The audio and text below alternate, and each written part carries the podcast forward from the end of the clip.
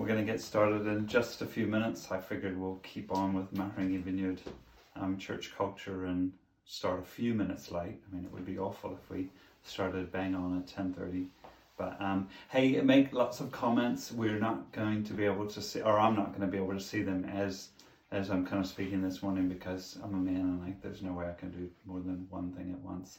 Um, so yeah, but but definitely something that we'll look back and look over the. Um, the rest of the day and, and sort of respond to comments.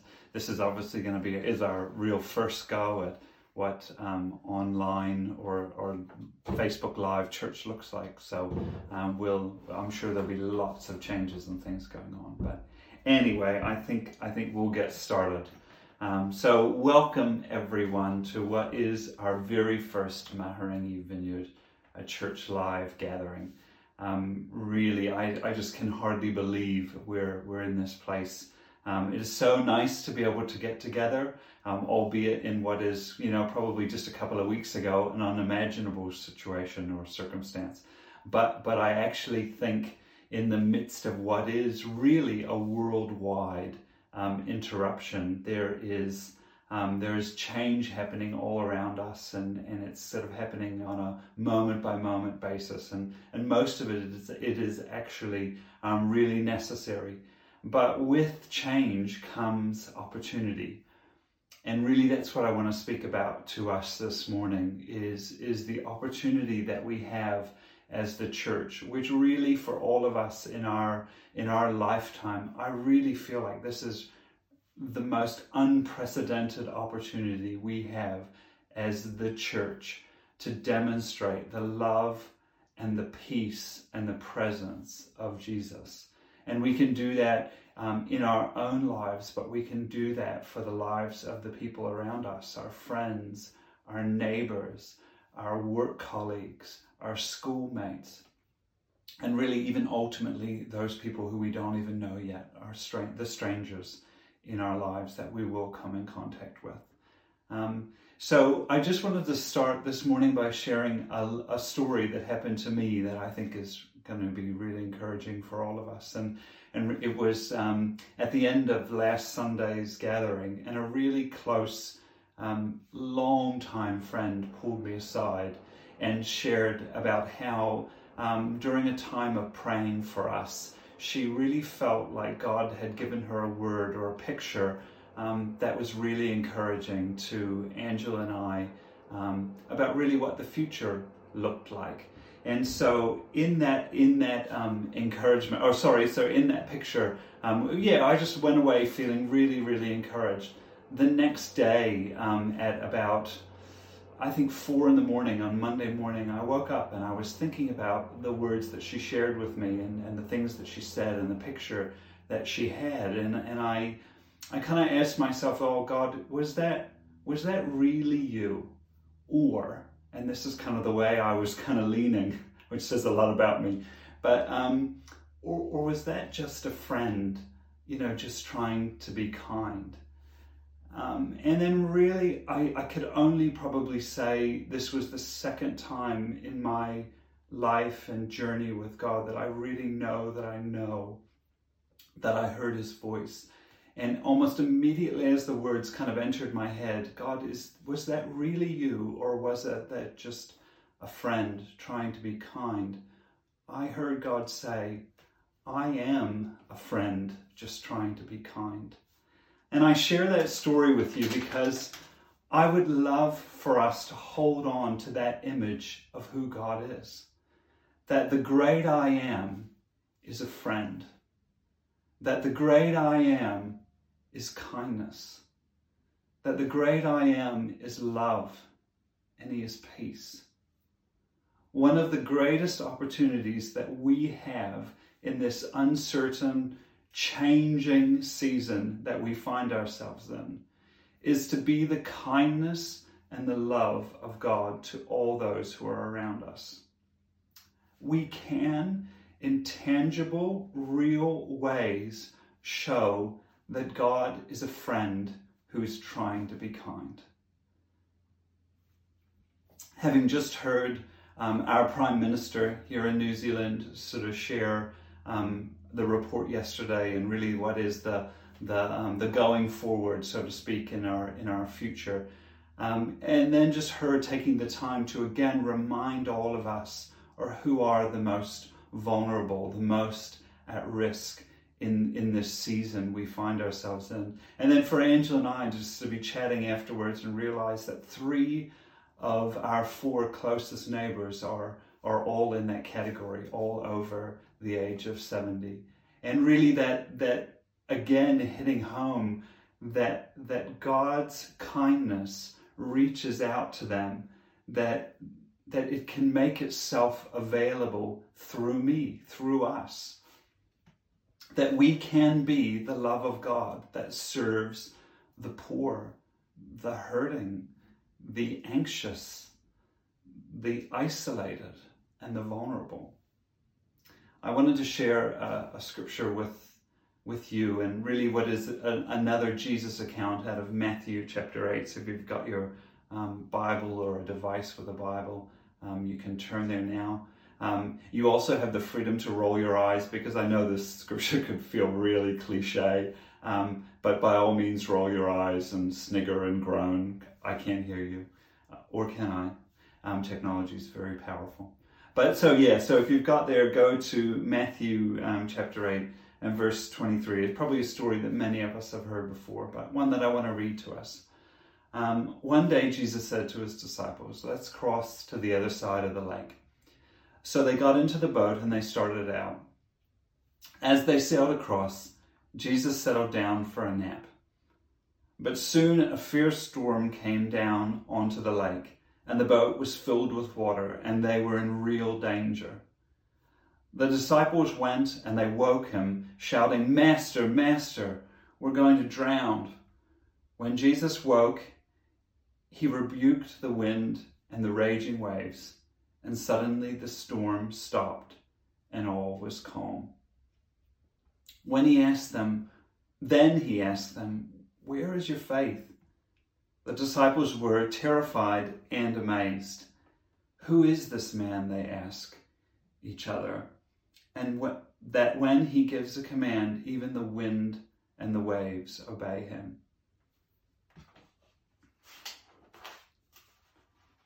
It strikes me how the disciples and Jesus were just sort of going about doing ordinary life, you know, getting into a boat, something that they've done many times before. Like all of us, I think we can remember what ordinary was. Things like buying one roll of or one pack of toilet paper at a time. Things like making plans to travel or going overseas or, or even going on a road trip. Things like the ordinary things like hugging a friend or, or um, a family member, or shaking hands to someone you meet for the first time. And then all of a sudden, a fierce storm blows in. We are yet again in what seems to be like an uncontrollable, out of control, scary situation, where we are asked to put our faith in Jesus.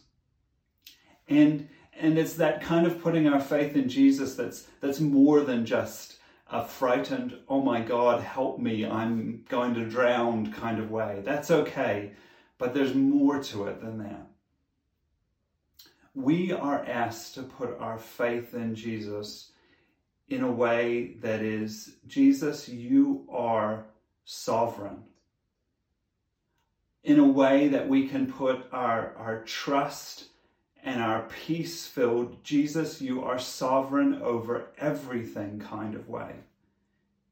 You know, I talked about the opportunities we have. One of the greatest is, for us as followers of Jesus, we have the opportunity again to answer what I believe is a sincere and kind and loving question that Jesus asked, is where is your faith?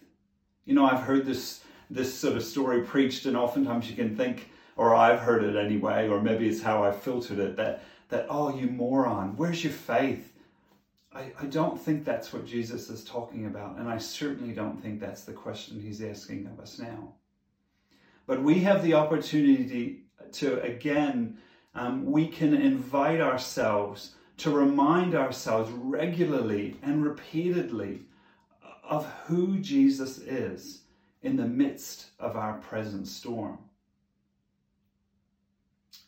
Another thing I'd love for us to do is, could we also lean into the way and the practice of Jesus? You know, what was Jesus doing in the middle of the storm? I think it's worthwhile looking at that. He was resting. What I'd love for us to do as a church family is, wherever you're at, is to lean into rest in the midst of this present storm. I'm going to mix metaphors here a little bit, but it's worthwhile stating that Um, this this in our journey, in our season, is is much more of a marathon than it is a sprint. And so there are some practical ways that I'd love for us to lean into in this idea of knowing rest in the midst of a storm. And one of them is this. Um, you know, like, we are all going to have more time in our hands. We've we've all, whether we're we're at home and working from home, we've got the time that we would have spent in our commute. Whether um, we've got um, time for not getting ready for church and doing all sorts of other things, but we're going to all find ourselves through canceled events having more time in our hands. And what I'd love for us to do is to spend that time, invest that time wisely. Can we consider limiting our screen time on the amount of news feeds and articles and opinion pieces that we we really could spend our our entire t- life looking at? I think there actually can be compared to, really, there there are the endlessness and the repetitiveness of and the waves of an angry sea, and they really could drown us if we if we let ourselves be that way. So what I'd love for us to do is maybe consider um, really just scheduling in once or or maybe twice a day where we where we do look at our news feeds to get the information that we need to get to be responsible citizens um, in the midst of this situation. Um, but other than that, maybe turning it off. Why don't we instead go for a walk, get out into nature, obviously, you know, following the guidelines of, of social distancing, but but do something more than, than sort of just being allow ourselves to focus in on the waves of, of this current storm.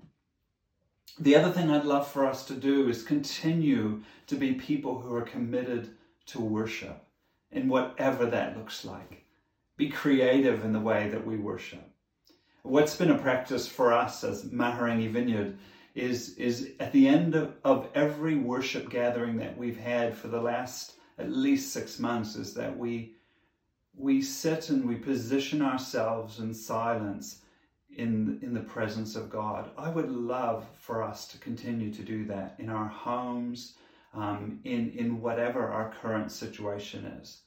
Is that we be people who continue to, to sit in silence, expectant that we will hear God's kind, still, small voice. And then, as we've been instructed, you know, like I said, for the last six months, when we hear that still, small voice, ask ourselves the question, God, is this for me?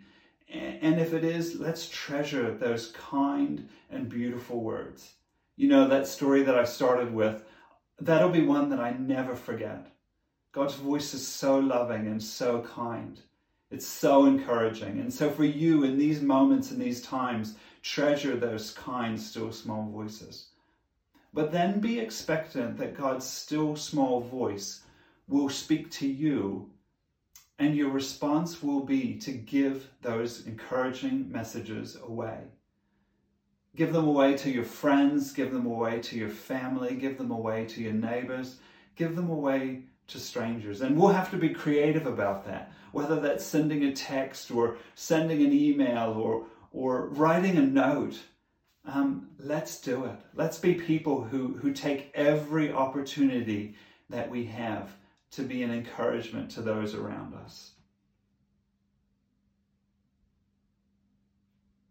I'd like to finish by just saying, you know, we're we're all average, ordinary people. You know, we will all go, we're all feeling, I'm sure, a level of of fear and anxiety and uncertainty and, and lots of questions. And, and for me personally, you know, I've, I've shared many times throughout my life, fear has been a really strong narrative that I've constantly battled against.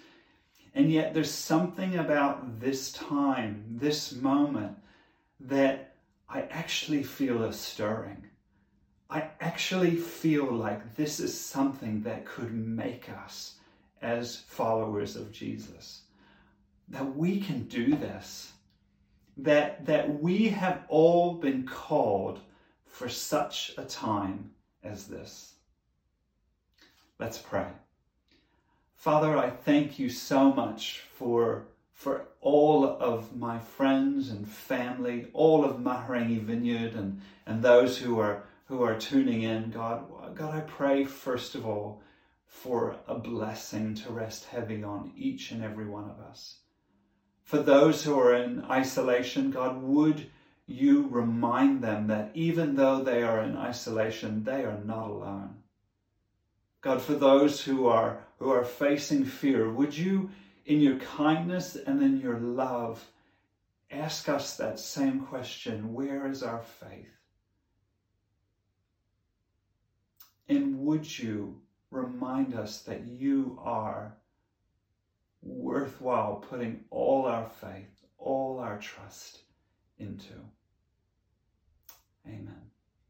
So this is the first go. I hope it's all worked out. We're going to have lots of opportunities where we're going to be connecting with one another in lots of different forums. Um, next week, we're going to um, have Andrew speaking to us. I know you guys are so sick of the sound of my own voice, first in live and now on video as well. So keep an eye out for this Facebook page. This is going to kind of be the, the main way in which we communicate. And we've got lots of opportunities where we're going to be able to connect with one another going forward. Thank you so much and have a wonderful day.